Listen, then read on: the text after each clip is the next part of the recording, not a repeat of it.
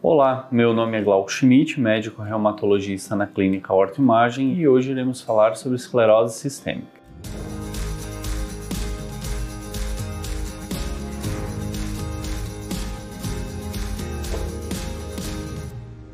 Esclerose sistêmica é uma doença rara do tecido conjuntivo que tem uma preferência para acometer principalmente a pele faz acometimento de vasos sanguíneos e pode fazer acometimento também de pulmão, rim, coração e trato gastrointestinal. Existem principalmente dois tipos de formas de esclerose sistêmica, uma forma localizada e a forma sistêmica clássica.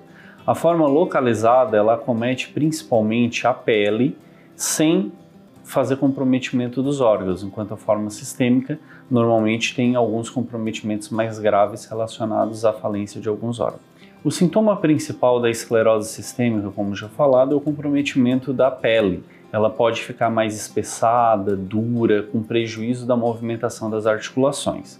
É possível também, com bastante frequência, o acometimento dos vasos sanguíneos das extremidades, o que gera uma alteração da coloração da ponta dos dedos que comumente é chamado de fenômeno de Renault, deixando a ponta dos dedos azulada, esbranquiçada ou vermelha, que é uma alteração que muito frequentemente se vê quando está lavando louça ou quando tem alguma modificação de temperatura, principalmente.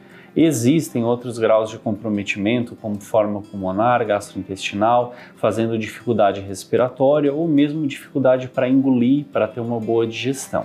Para um correto diagnóstico, é fundamental a presença de um reumatologista para a investigação.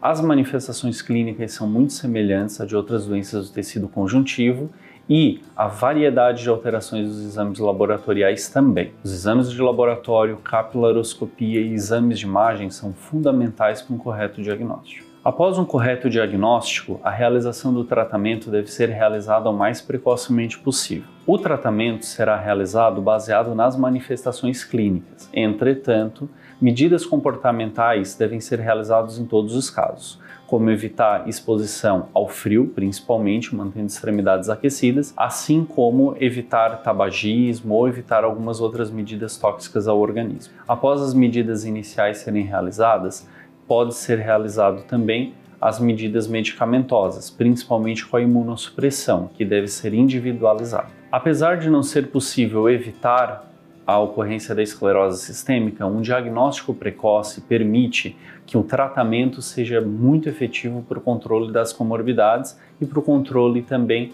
de uma eventual complicação da doença. Hoje, com os tratamentos que são disponibilizados, é possível uma vida normal para as pessoas que têm a doença. No caso de ter se identificado com algum dos sintomas apresentados ou ter algum conhecido, familiar que apresente, busque atendimento reumatológico o mais cedo possível. Estamos disponíveis aqui na Clínica Horto Imagem para agendamentos. Obrigado por assistir esse vídeo e até a próxima.